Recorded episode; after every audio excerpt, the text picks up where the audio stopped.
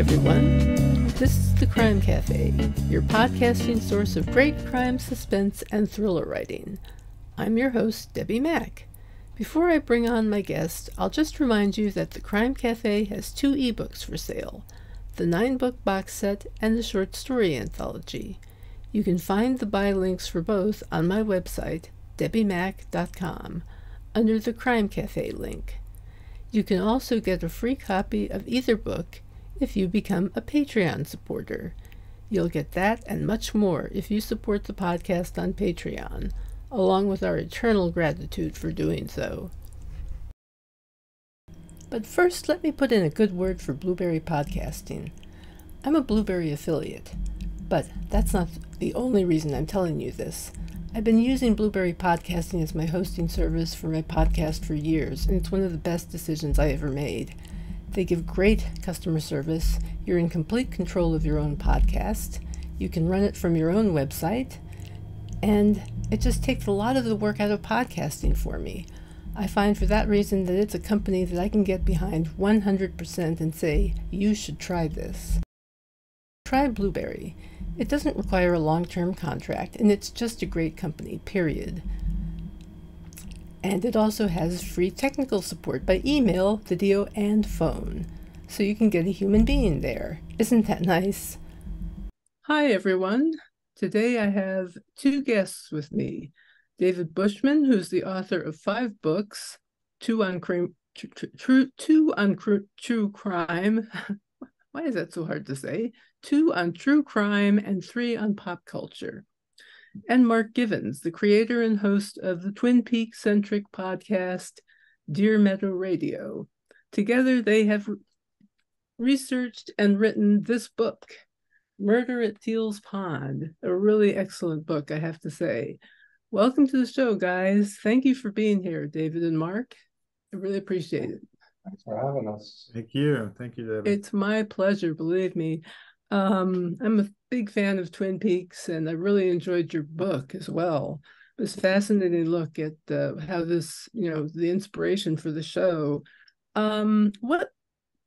Uh, tell us how you met and what led you to collaborate on this book. Mark, go ahead. Oh, I thought you'd go first, David. Okay, I'll go first this time. Um, we usually go back and forth. Um, well, like we were talking a little bit, uh, Debbi, before we got started, and you just alluded to, um, we were both big Twin Peaks fans, which uh, if people don't know, was a show from the late eighties, early nineties that didn't last very long, but uh, was very critically acclaimed and had a, a cult following.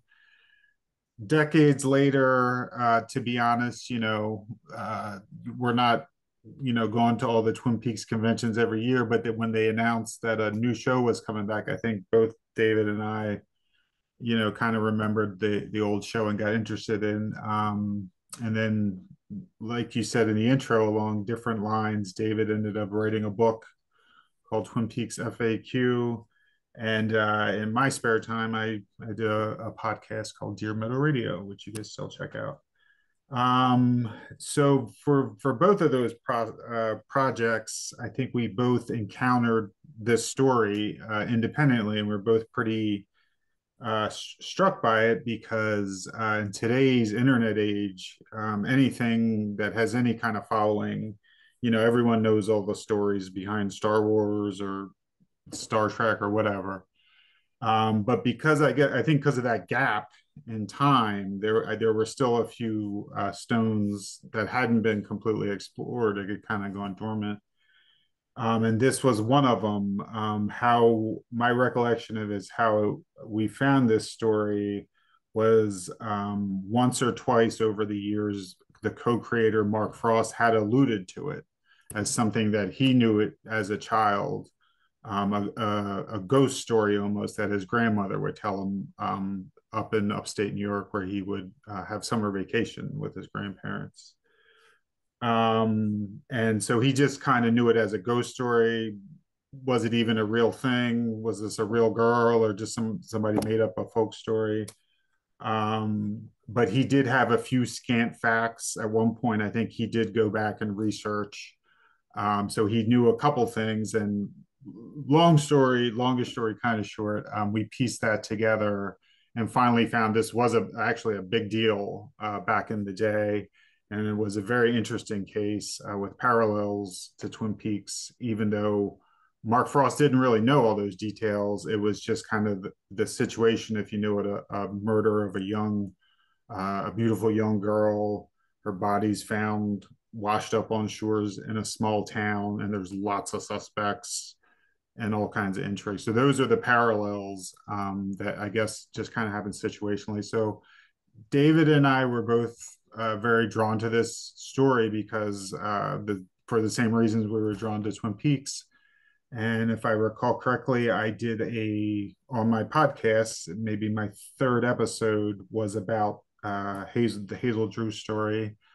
Um, you can go listen to it still. It's now very dated because we were just uncovering things at the time, and uh, it's a piece of history, but it's it's not a known piece of history. So we had to do a, a, like a lot of digging for this time and era. Um, so anyway, uh, David independently uh, had also, I think while looking, uh, researching for his book, also uncovered this. And I think he just called me. I guess he heard my podcast and uh, just Facebooked me, or somehow we had a call, and that was it. And then we just uh, uh, started looking into it, and it, it went from there. That is really interesting. Um, what was it like working on this? How much time did you put into research, and how did you divide up the work? How did you manage to work together? Um, it took five or six years uh, to from um, concept to um, publication. So there was a tremendous amount of research involved. Um, a lot of it, some of it was done online. A lot of it was done um, at the local library in Troy, New York. Um, and then a lot of it was done by uh, talking to people in the neighborhood, or trying to track down um, people who were ancestors, I'm, I'm sorry, of um, descendants of, the, of people who were involved in it in one way or another. Um, it was really hard. I mean, there was there were no official records other than newspaper reports, which were not that reliable because they were always contradicting not only each other, but sometimes themselves. So Uh, it was really hard from that perspective. We did a lot of interviewing of people up in the neighborhood. Um, we spoke to some uh, relatives of, of the, the victim, Hazel Drew. Uh, we, we, we made some really good contacts up in the neighborhood of people who connected us with other people. We had roundtable discussions where like ten people would sit around and talk about all the stories that they had heard about Hazel.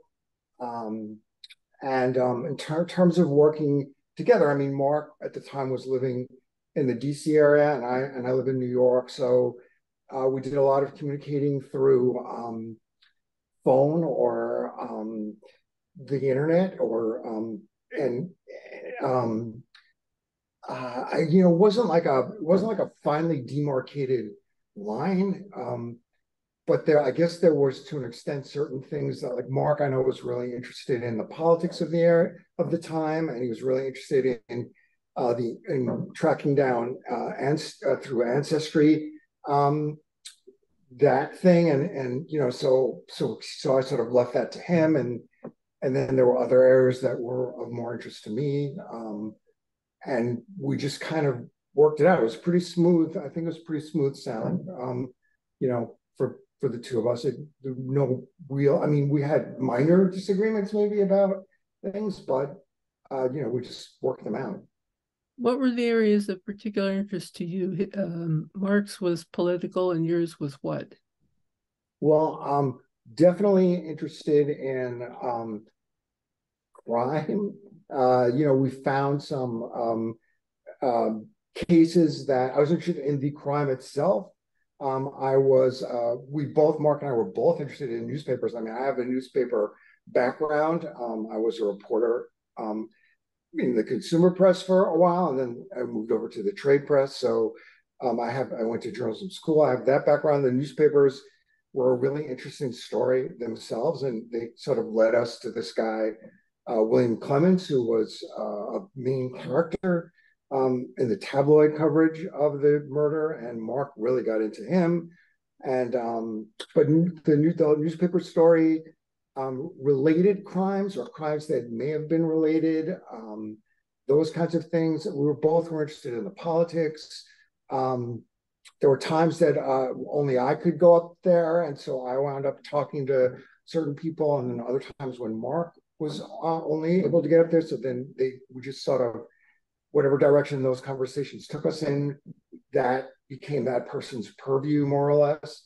But we we all we both signed off on everything, um, and um, you know we um, chapters or halves of chapters went back and forth, and with we made suggestions, and um, uh, um, I think that we have different strengths too as as uh, researchers and writers. Um, And I think that we really complemented each other well. I think Mark can get can go down rabbit holes without losing his patience better than I can. And I'm kind of like a paper background. I'm, I'm a little bit more like, well, we have to move on now. So, but those kinds of things work work to our, our advantage, I think.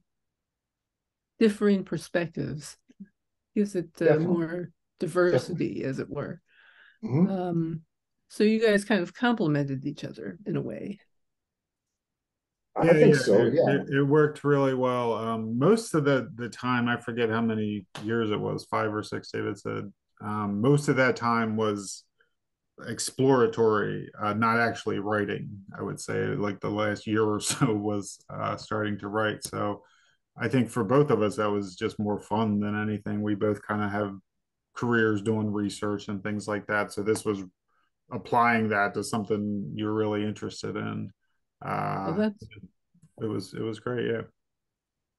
That's really cool. Also, we also complimented each other because um, every time we went up to Troy and went somewhere, Mark would leave something behind, like his computer or his wallet or his telephone, and I was always there to remind him that he had lost it. So the story keeps getting bigger every interview. Yeah.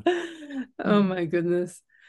Um, well, apparently at the time, this uh, particular murder captured nationwide media attention. That was something that really surprised me. Um, what was it about this particular case that would draw so much attention?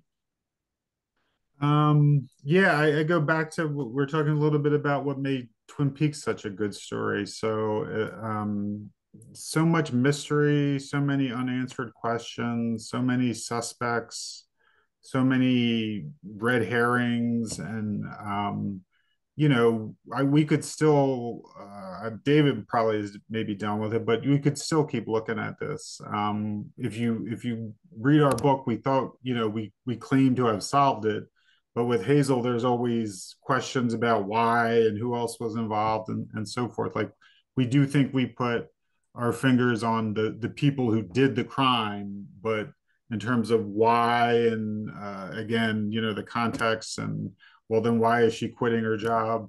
Um, so many unanswered questions um, that you can just keep looking at this for, I mean, we looked at this for five or six years. Uh, I think you had asked earlier about the time commitment, and it would, it would vary, you know, when you would have the time, but we were always kind of looking at this. Um, There was, there's really like a, a, a small team behind this book that we acknowledge, um, you know, locals who were um, equally interested, if not more so, uh, always digging up uh, new leads. Uh, every character, you know, David mentioned ancestry dot com, newspapers dot com, um, where Hazel kind of um, sat in society also, like opened everything up. She came from a lower class background, uh, the country, and then in the city, kind of in the lower class. But because of her job um, as a domestic servant, she worked for uh, three very powerful, um, prominent politicians. And, you know, one was a prominent professor as well. Um, so there's all these connections. She's this young, beautiful woman who just got killed, and, and there's no obvious um, explanation for it, even after, like you said, it was uh, intense, intensely scrutinized, and and uh, nation to the whole, you know, the whole country was kind of following this for at least two or three weeks, and they just ended up with, we don't know who did it, you know. And they, it's not, me and David, that is one thing we kind of go back on, and forth on, how hard maybe the investigation was trying to find out who did it. Uh, and if you read our book, we we definitely get into that. Um, For sure. But, but there's yes. a lot of people questioned, and a lot of a lot of people, you know, um, drawn in, because uh, another answer to your question is Hazel was uh, sort of this uniquely social being who just seemed to have all these kinds of relationships. Uh, and it's like, which one of those threads was the one that got her killed and, and thrown in the pond? Mm-hmm. There you... also were some very tabloidy. Um, it was an era of um, where, I mean, not unlike today, uh, where there was um, there was uh, there were tabloids and and story. There there were tabloidy, which is a word I just made up. Um, aspects to this. There were rumors that maybe she had been pregnant. Uh, she maybe she had a secret lover, um, and things like that. That I think also um, heightened.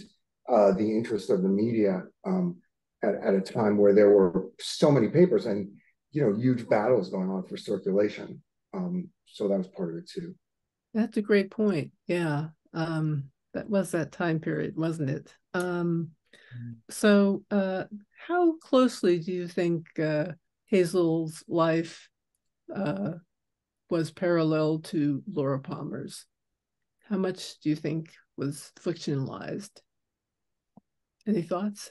Well, yeah, I mean, um, uh, I think we were surprised by some of the similarities we found. Things like uh, Laura had a, a diary, and, and Hazel had this big trunk of, of letters that she kept the original copies of, um, which were discovered um, during the investigation that not everybody knew about. Um, There was that, there was the fact, you know, that they were a, approximately the same age. They both were uh, young blonde women. They both were said to be very beautiful and very charismatic. Um, uh, clearly, there are elements of Laura's story, uh, you know, that are way, way out there, that, that there are no uh, similarities to all that. You know, we never, uh, Laura... had some strange things and some tragic things going on in her life, like with her father and her mother, and um, and possibly some cosmic entity that um, that you know that's mm. just way out there. But I mean, I think it was a kernel of an idea for for Mark Frost, and I think that um, that he didn't even, like Mark um, Givens just said before, he didn't even. Yeah, I don't think Mark Frost was fully aware of of all of the um, analogies that that we uncovered, um, but you know there there were also um, it also two completely different stories in some in some way. I mean, the small town was similar. Uh, it was an old lumber town. There were things that we found out along the way that were um, you know really um, struck us because of the similarities. But uh, it depends what you. If, if you're defining Laura Palmer's, um, um, you know, uh, experience or trauma through the lens of what happened to her because of her father and Bob, and, and then that that's where the similarities completely are, are not there. Mm, mm-hmm. It's very interesting, um, kind of creepy and interesting at the same time. It's like Twin Peaks. Uh, you know.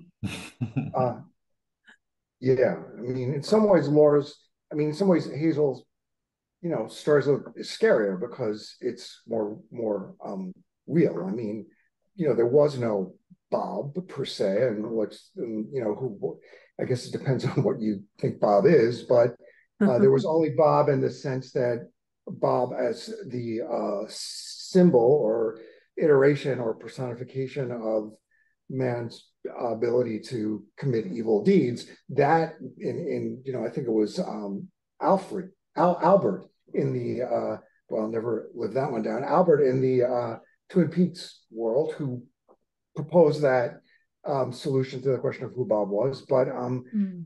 but you know uh Hazel was really killed by a real person, and uh this person got away with it, and um you know we don't know why. And in some cases, that's, you know, in, in some ways, that's a much scarier thought. And it, it just strikes me that she's not a celebrity. Um, she could have been could have been anybody at that time.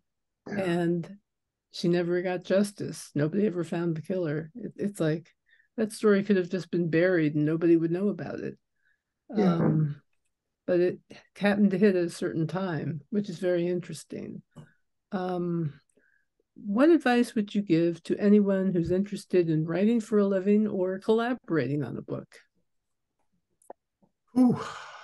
David's the one with all the books, but um, I guess I'll chip in. Find yourself a Bushman and then latch yourself on.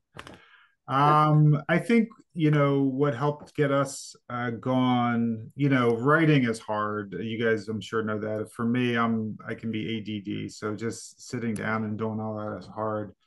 But in terms of uh, this project and getting it launched, uh, we were lucky to kind of find a unique angle. Um, there's a lot of true, you know, a true crime that we found is, you know, very popular, of course.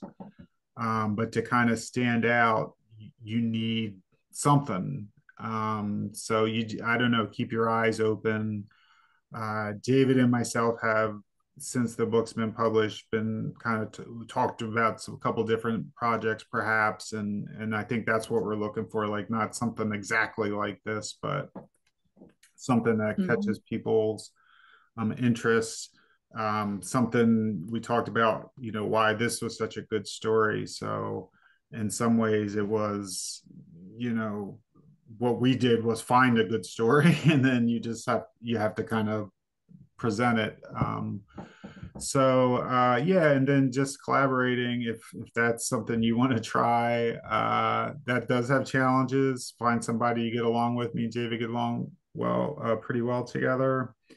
Um, you're going to have to compromise on on certain things, so um, it, that that that would probably be a whole other episode. Maybe just the, like I said, uh, most of the time we were doing research and doing field trips and stuff, and uh, yeah, that was that was all great. And then at some point we did have to start putting words on paper, and you know, at first, without getting too much into it, our words were different, we'll say. So you have to, as you can expect. I mean, everyone's Uh, bring in different things, so we had to figure that out. Um, but as we also said, that was um, there were strengths from that too, because you are getting uh, hopefully the best of uh, both perspectives. Absolutely. Yeah. Collaboration is there... also is a good sorry, David, but collaboration is also good because uh, you know, writing is very lonely, and also sometimes you if you don't see the light at the end of the tunnel, it becomes easy to get discouraged. And I think that having someone who's counting on you not to get discouraged and to do what you have to do is a huge plus. And I know that that that in for me, this relationship provided that, and that's why I you know I want to do another book with Mark, and I think we have found something. And I think that uh, you know I would much rather do it with him than without. Um, so, but there are definitely Um, challenges to it, and writing style is one, and um, and so on. But to me, it's um, it, you know, if you if it connects the right way, you're you're uh, better off. Um, and um, I, in terms of writing in general, I think that that's it. It's just very, very lonely, and sometimes uh, you know, if if you're not if you don't have the the publishing deal uh, before before, and you're writing without a a signed deal at the time that you're writing, it sometimes can be difficult to uh, inspire yourself to keep going. But um, but um, you know, if you really believe in in the project, um, and there's so many ways to be published now anyway, so you can get your book published. So, um, but that's I think the main challenge for me is uh, just getting inspired sometimes.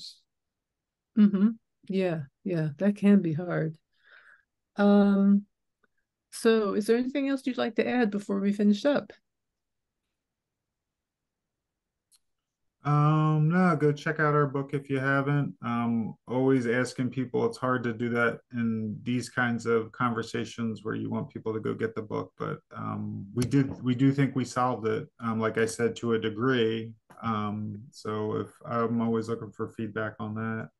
If people think we're wrong, please let us know, or um, that's always interesting. I, I do want to throw out there too, I haven't brought this up with David, at least for a while, but um, you mentioned I do have, or I had a podcast, Deer Meadow Radio, um, deer meadow radio dot com, but um, that was a Twin Peaks focused podcast. We have talked over the years about um, maybe using that platform to do something um, with the book. And I've been looking at that again uh, recently. So if people want to uh, check that out, I think episode three would be like the old, old, old Hazel Drew episode, if you're not even uh, that interested in Twin Peaks, but um, a way to uh, explore the book a little bit more. We, we, we had some thoughts on that, and I think uh, that might be coming in the near future. Yeah. Again, I haven't talked to David about that as well. I probably need his uh, participation, but. Um, one oh. thing, Debbi, that I would want to add is that, um, mm-hmm. uh, you know, when we were first shopping this book around, and I think Mark was right that what's, you know, there is a lot of true crime out there. And what we had that was unique was uh, the, the Twin Peaks connection. And I think um, you know, Twin Peaks was back in the zeitgeist then because of the uh, Showtime reboot, but um, you, we did not get our, it was not, it wasn't the first publisher we went to who said yes. I mean, we got some yeses, including the Metabook, which is now Synergistic, which is the company that eventually got us the deal with Thomas and Mercer. But but you know, publishers and agents for for aspiring writers, they say no, and for for like they they're just it's just another opinion. You should never let what they say um, discourage you, because I can tell you that, for example, one woman said to us at a publishing company that we never publish books where the murder is not solved, and which is ludicrous because, you know, there's Jack the Ripper and there's the the Golden Gate Killer for a long time and the Black Dahlia and and on and on and on. But they have this and like. I remember at that meeting, David, I'm like, we're solving it. Just give us another six months. And that was actually part of what's actually we liked it better. That was unsolved because it gave us this whole uh, rabbit hole to go down. And but the, my point is that uh, you should never get discouraged if one agent or one publisher says something to you. It's just their opinion. They're nine times out of ten going with conventional wisdom. The tenth time they're going coming from some place of insanity. So um, you you you know if, if you think that you know um, you should stick with it. If you think you know that you have something that you want to get out there and you believe in it, um, don't listen to people who uh, who are saying, you know, who are discouraging you. I love it. I love it. Thank you so much for saying that. I believe in that totally. Me too. And I just want to thank you guys so much for being here. Um, thank you very much. Thanks, um, thank you for sure having thing. Me. And just a reminder that if you'd like to see the bonus episodes that I have with my guests, uh, just um, become a Patreon supporter. And you can get access to bonus episodes, ad-free episodes, and more. And if you uh, w would, please leave a review for the podcast, because that always helps. So until next time, when our guest will be Kathleen Kaska, take care and happy reading.